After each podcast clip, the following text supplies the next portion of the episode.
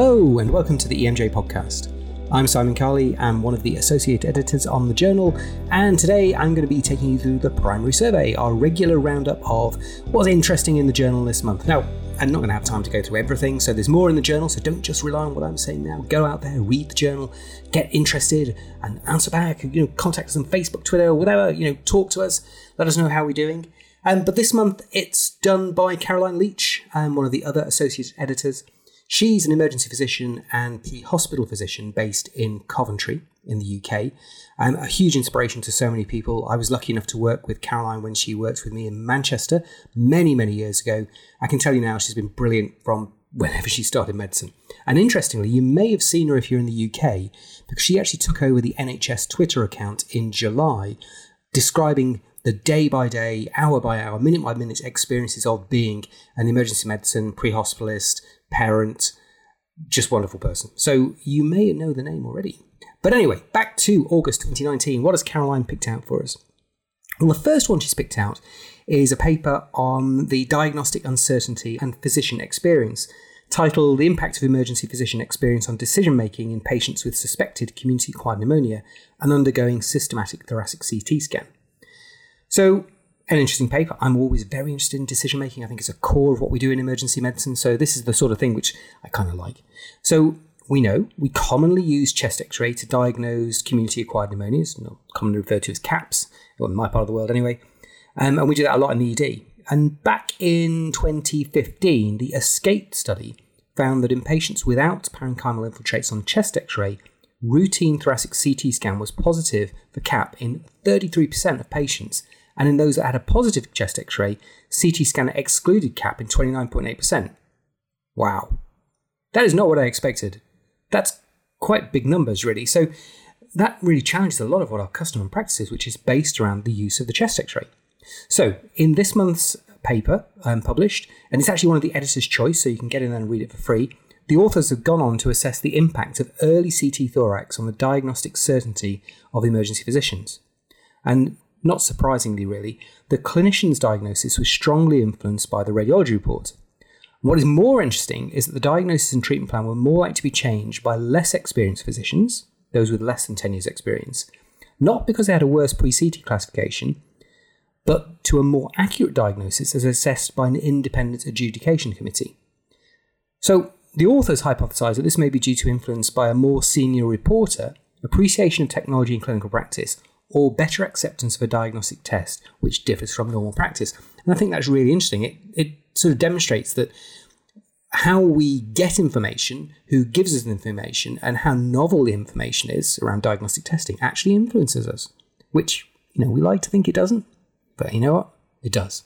So if you're interested in diagnostics and decision making, have a look at that, particularly around you know, community acquired pneumonia diagnosis. So next we go on to looking at the pre-hospital termination of resuscitation rules, a meta-analysis paper on the accuracy of termination of resuscitation rules for out-of-hospital cardiac arrest. So, in the UK, the majority of paramedics are required to continue active resuscitation in adult medical cardiac arrest patients unless there's a recorded asystole of 20 minutes of resuscitation, a couple of special circumstances exclusion, but that's for the most part. And in some cases, the patient is in PEA or fine VF for a prolonged period, and the crew moved the patient to hospital, where the emergency physician can decree futility, and you know, I guess we've all done that, um, and cease resuscitation. CPR, we know, is difficult in a moving air vehicle, and it carries significant risks for the ambulance staff during blue light transfers. And I think there was a quite tragic case recently in the UK where um, there was a very, very bad outcome from doing exactly that. Conveying patients with no chance of return of spontaneous circulation increases the workload of the ED, and it may cause additional distress or inappropriate hope to relatives. And I guess, again, I've seen that. So, in this month's EMJ, Abel and colleagues have reviewed the accuracy of nine termination of resuscitation rules, or TORs, in a systematic review of the published literature. And what they found is that the BLS TOR had the best accuracy, in that if there was no ROSC prior to transport, no defibrillation attempted prior to transport, and arrest was not witnessed by ambulance staff, pretty futile. So the European Resuscitation Council TOR was also promising, but it's only been evaluated in one study. So the, the evidence out there isn't isn't good, but there is certainly a constellation of uh, signs and symptoms and history that suggest that the outcome of cardiac arrest or the chance of getting ROSC is so small that you would not necessarily want to balance that against the risks of transporting that patient to hospital. And it's risks for everybody, risk for the patient, risk for the family, risk for the um, emergency services as well. Then we go on to something a little bit odd, um, which is communication in a respirator, looking at a study looking at the first responder communication in CBRN environments, the FIRCOM CBRN study. And I've to admit, I've spent quite a lot of time in CBRN type stuff in the past, and it's pretty unpleasant and it's pretty difficult to know what's going on. Communication is really difficult, partly because you've got none of the, or very few of the non-verbal cues, because often you can't see a great deal of what's going on.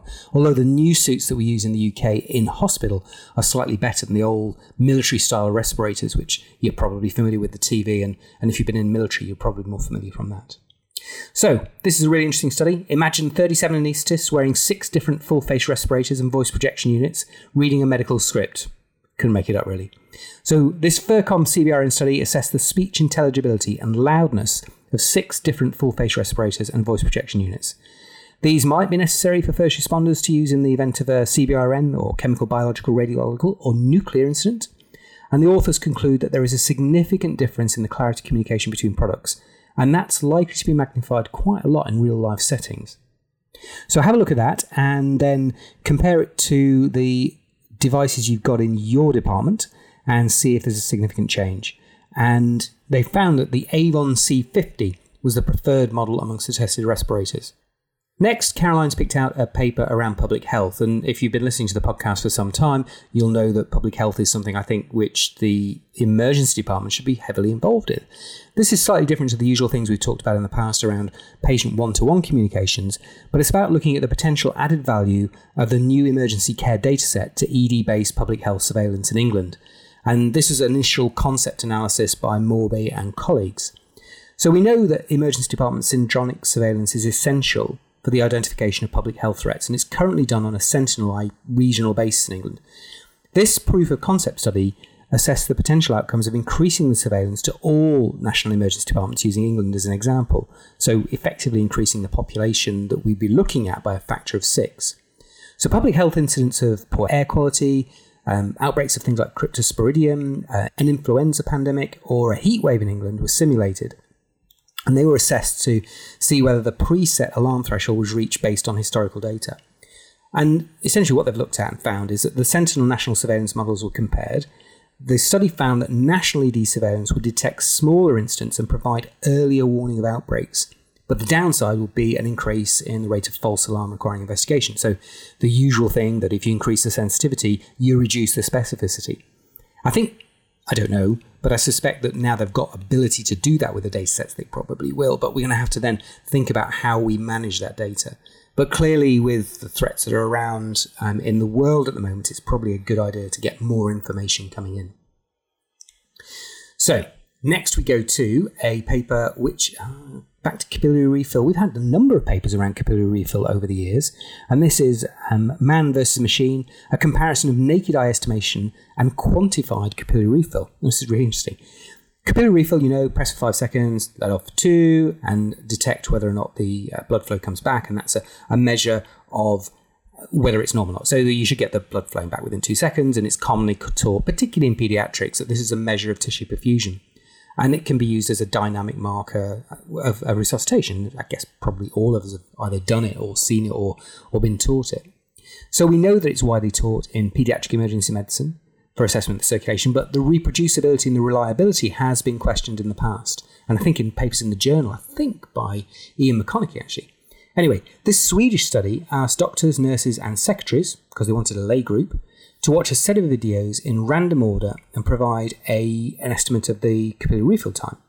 That was then compared with polarization spectroscopy values as the gold standard. So basically, getting a machine to do it. So the naked eye estimations were always reporting whole seconds rather than half, because that's what you do, isn't it? You treat it as a categorical variable. It's one second. Nobody ever says it was like 2.2 seconds, or if they do, you look at them weird. And then inter-observer agreement between the clinical staff was pretty poor. If you know your kappas, 0.27. That's a rubbish kappa, by the way. And the second estimations of repeated videos were also highly variable, so inter and intra observer variability. So of note, there was no obvious differences between the clinical staff and the lay secretaries in precision of their assessments. Good, secretaries doing great. And it does beg the question of whether we should be using this in a more quantitative method um, rather than by naked eye assessment. And I guess that's a question about how do you use this in practice? Do you use it in a very precise way, or are you looking for trends? Or are you looking for big changes? And that, I guess, depends on the clinical situation. But what comes out of this for me is that's probably not a terribly reliable test, which is in keeping with previous data. Caroline's then picked out another paper on analgesia for acute minor injuries. This is a paper looking at paracetamol versus other analgesias in adult patients with minor musculoskeletal injuries. And as a systematic review, and you can have a look at that against paracetamol looking against anti-inflammatory agents such as you know, brufen, diclofenac, indomethacin. And the conclusion really is that paracetamol is really as effective as an NSAID or a combination of those analgesics at reducing pain within the first 24 hours. But if you look carefully in the study, some of the studies have actually used pretty low doses of paracetamol compared to the standard adult dose. And I think that questions some of the evidence, and, and Caroline's mentions that he thinks the overall evidence here is poor. So I don't know what you do, whether you use single um, agents or whether you use combination agents. I'm, I'm a bit of a fan of combination analgesias, really. But I'm also a fan of making sure that people get the appropriate dose, um, particularly in children. So weigh them. Going back to previous podcasts, weigh the children, make sure they get the right thing. Although this this meta-analysis was actually in adults. So have a think about that and have a think about your prescribing policies. In my department, we don't tend to give out a lot of simple analgesia anymore because it's it's advised to for the patients to go and buy their own. But again, it's still going to be part of that conversation. And then lastly, Caroline's brought out another theoretical paper looking at the bias in diagnostic studies. So, this is a paper looking at diagnostic tests and looking at the interpretation and the verifying the index test.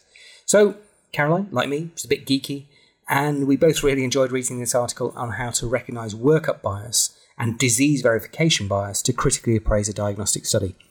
So, you, this is actually part two. So, you need to go back to last month, go back to July and read part one, um, and have a look at that first, which describes how bias occurs in patient selection and the STARD guidelines, if you're familiar with those, the standards for reporting of diagnostic accuracy studies. So, if you're interested in diagnostics and you should be, you're an emergency physician, that's what we do, then have a look at these and it'll make you much better at reading the papers. So that was August. As I said, there's more in the journal that I've been able to go to today. Um, think about coming to join us in Gateshead later this year at the annual scientific conference. Keep reading the journal, keep in touch, keep letting us know how we're getting on, and have a great summer.